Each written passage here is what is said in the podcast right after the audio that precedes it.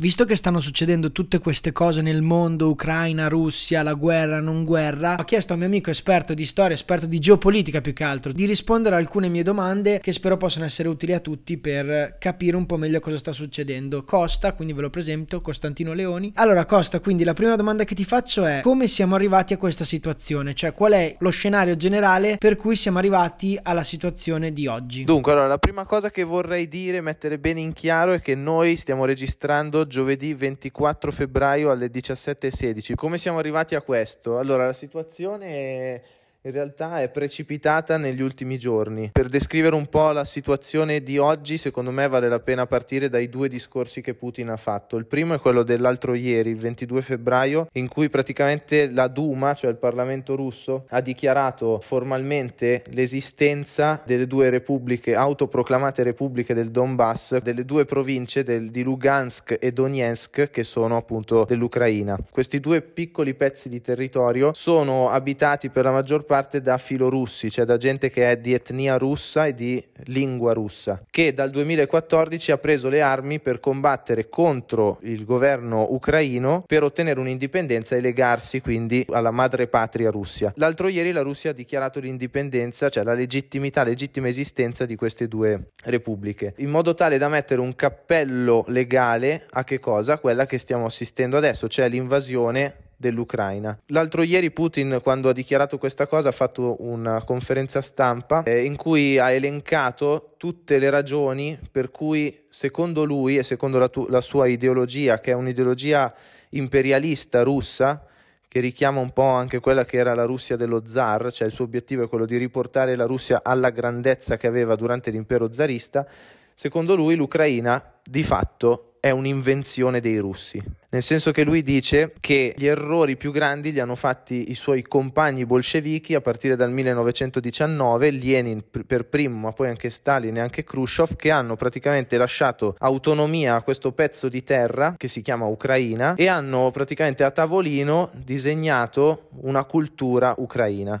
Il caro Putin però dimentica una cosa, che è vero che Ucraina e Russia sono legatissime, è quasi impossibile scindere la cultura ucraina da quella russa, ma semmai è vero il contrario. Immagino che molti tuoi ascoltatori abbiano visto Vikings. Ora, la storia in realtà, adesso senza dover andare troppo indietro nel tempo, ma nasce dai vichinghi, questa è una cosa molto affascinante, perché i vichinghi sono andati da una parte in Francia e hanno fondato la regione della Normandia con tutta la storia dei normanni che hanno avuto anche molto risalto in Italia, ma gli altri vichinghi sono andati eh, navigando lungo il fiume Dnipro, sono scesi giù e sono arrivati a fondare una città che guarda caso si chiama Kiev. Kiev è la culla della cultura russa, tant'è vero che Rus è il nome slavo con cui le popolazioni autoctone, cioè della, dell'Ucraina e poi della Russia, chiamavano i vichinghi, Rus vuol dire rematori. Diciamo la parentela è identica, ma Putin si sbaglia volutamente, eh, vol- mente volutamente, dicendo che sono stati i russi a creare l'Ucraina, mentre semmai è vero il contrario. Tutto diventa molto più chiaro, nel senso che praticamente negando l'esistenza di una cultura ucraina, Putin adesso ha, diciamo, il coltello dalla parte del manico da un punto di vista ideologico per dire possiamo invaderla senza problemi perché tanto è roba nostra, è sempre stata roba nostra e lo sarà per sempre. Ovviamente questo si scontra con una enorme fetta della popolazione ucraina che è nazionalista, che invece queste cose non, la, non le vuole.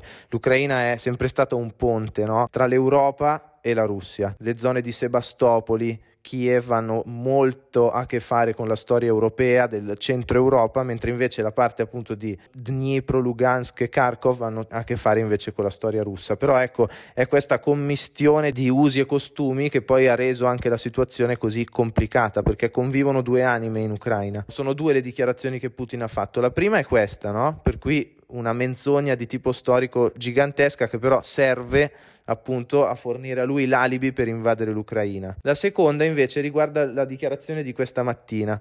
A operazioni militari già avvenuti, stamattina ci siamo svegliati tutti con l'Ucraina praticamente bombardata dalla Marina e dal, dall'aviazione russa con le truppe di terra che sbarcavano dalla Crimea nei porti di Sebastopoli e attaccavano da nord. Putin ha praticamente ufficializzato l'inizio delle operazioni militari in Ucraina dicendo che queste sono letteralmente eh, operazioni speciali tese a proteggere una minoranza russa che da otto anni soffre privazioni e genocidio, questa è la parola che ha utilizzato lui. L'obiettivo è demilitarizzare l'Ucraina, il governo ucraino e secondo, cito ancora testualmente, denazificare l'Ucraina. Ora, Putin ha usato proprio questo termine, cioè denazificare, togliere i nazisti dall'Ucraina. Dove siano questi nazisti è tutto da vedere, nel senso che Putin non è scemo, cioè parte da una piccola verità e la utilizza come alibi ok? Per poi riuscire avere appunto, come dicevo, il coltello dalla parte del manico per riuscire a fare quello che vuole fare. I nazisti in Ucraina ci sono, ci sono sempre stati, ma sono comunque una minoranza rispetto ai milioni di ucraini che, che vivono in quella zona lì. È vero che ci sono stati degli atti di persecuzione ai danni della minoranza russofona, però nessuna di queste cose giustifica un'invasione su larga scala come quella che stiamo vedendo. Quindi possiamo dire che siamo in guerra, seconda domanda, ma quali sono le parti? Parti e quindi c'è l'Italia in tutto questo che parte ha? Allora, anche qui bisogna partire da lontano. Lontano nel senso è dagli anni della dissoluzione dell'Unione Sovietica. All'inizio degli anni 90, come ben sapete, nell'89 cade il muro di Berlino e poi man mano tutte quelle repubbliche che facevano parte dell'Unione Sovietica poco a poco si staccano e l'Unione Sovietica si disgrega. Questo intorno al 91. In particolare l'Ucraina il primo dicembre del 91 ottiene l'indipendenza. La Russia però si staccava a malincuore dall'Ucraina per tutte le ragioni che abbiamo detto prima prima, ma non solo da lei, anche dalla Bielorussia e dal Kazakistan, che ottengono comunque l'indipendenza ma tramite accordi questi tre stati, cioè Ucraina, Bielorussia e Kazakistan, hanno deciso sì di rendersi indipendenti, ma comunque legati politicamente alle politiche russe del Cremlino. Ora, questa cosa fino all'inizio degli anni 2000 è andata bene abbastanza a tutti in Europa. Qual è il problema però? E perché andava bene? Perché la Russia era ancora debole, molto indebolita dal crollo dell'Unione Sovietica. Con l'arrivo di Putin al potere, a poco a poco la Russia ha riacquistato eh, la potenza che aveva perduto. Attenzione, non in termini economici, perché guardavo l'altro giorno un dato impressionante per cui il PIL della Russia, e tu hai in mente quanto è grande la Russia, cioè praticamente un continente, equivale al PIL del Benelux, cioè di Belgio, eh, Olanda e Lussemburgo. Okay, questo già rende l'idea anche della minaccia russa, che non è una minaccia di tipo economico, è una minaccia soprattutto di tipo militare e ideologico, perché l'ideologia che sta alla base dei movimenti politici e geopolitici di Putin è quella di riportare la Russia appunto alla sua grandezza nell'impero zarista. Che cosa non può fare, cosa non può, non può permettersi che accada Putin? Che questi tre stati, cioè Bielorussia, Ucraina e Kazakistan, cadano nelle mani del nemico, tra virgolette, che è l'Occidente. In questi anni, quindi da partire dagli anni 90 fino ad oggi, è vero che la Nato ha staccato diversi biglietti per entrare a far parte del, dell'Alleanza Atlantica. Che cos'è l'Alleanza Atlantica? L'Alleanza Atlantica è un patto fatto tra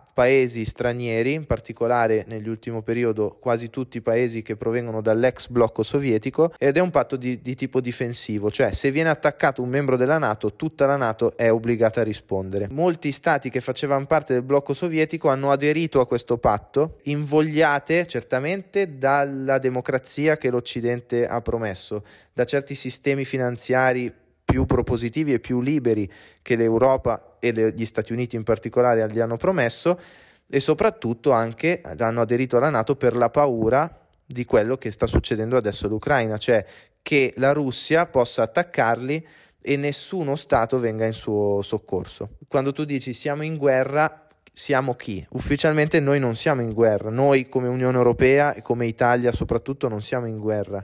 In guerra adesso c'è la Russia, le repubbliche del Donbass, cioè di Lugansk e Donetsk, quindi del sud-est dell'Ucraina, e il governo ucraino. Questi sono i tre attori che sono in ballo in questo momento. È ovvio poi che questa guerra ha ma già da adesso eh, ha ripercussioni su, anche su di noi, perché adesso bisogna vedere, adesso sono le 17.30 del 24 febbraio e ancora di ufficiale non c'è niente, ma probabilmente il blocco occidentale, quindi la Nato e l'Unione Europea, imporranno alla Russia delle sanzioni, delle sanzioni che andranno a colpire inizialmente il tessuto finanziario della Russia, per cui andranno a colpire quegli oligarchi, quei grandi magnati russi che possiedono quasi l'integrità del PIL del PIL russo, però questi attacchi già si prevede che non porteranno chissà che frutto, cioè la Russia riuscirà comunque a sopravvivere anche con queste sanzioni. Il, le vere sanzioni, quelle più pesanti, sono le sanzioni di tipo energetico, per cui verrà vietato ai paesi del, del blocco occidentale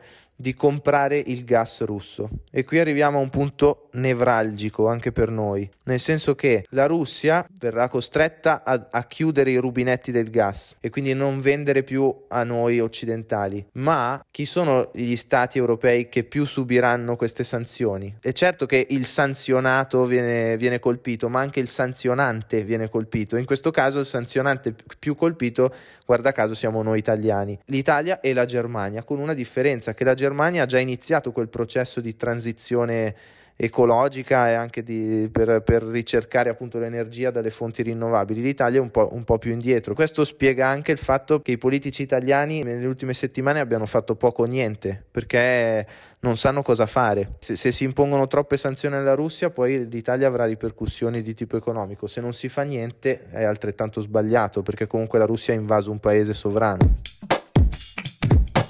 Vacanze in Sicilia o in Sardegna. Con i traghetti GNV porti tutto quello che vuoi, ti rilassi fino a destinazione e se prenoti entro il 14 maggio, posto ponti a partire da 33 euro. Non c'è modo migliore per andare in vacanza. Scopri i dettagli su gnv.it. Offerta valida sulle linee Napoli-Palermo e Genova-Olbia, 10.000 posti disponibili.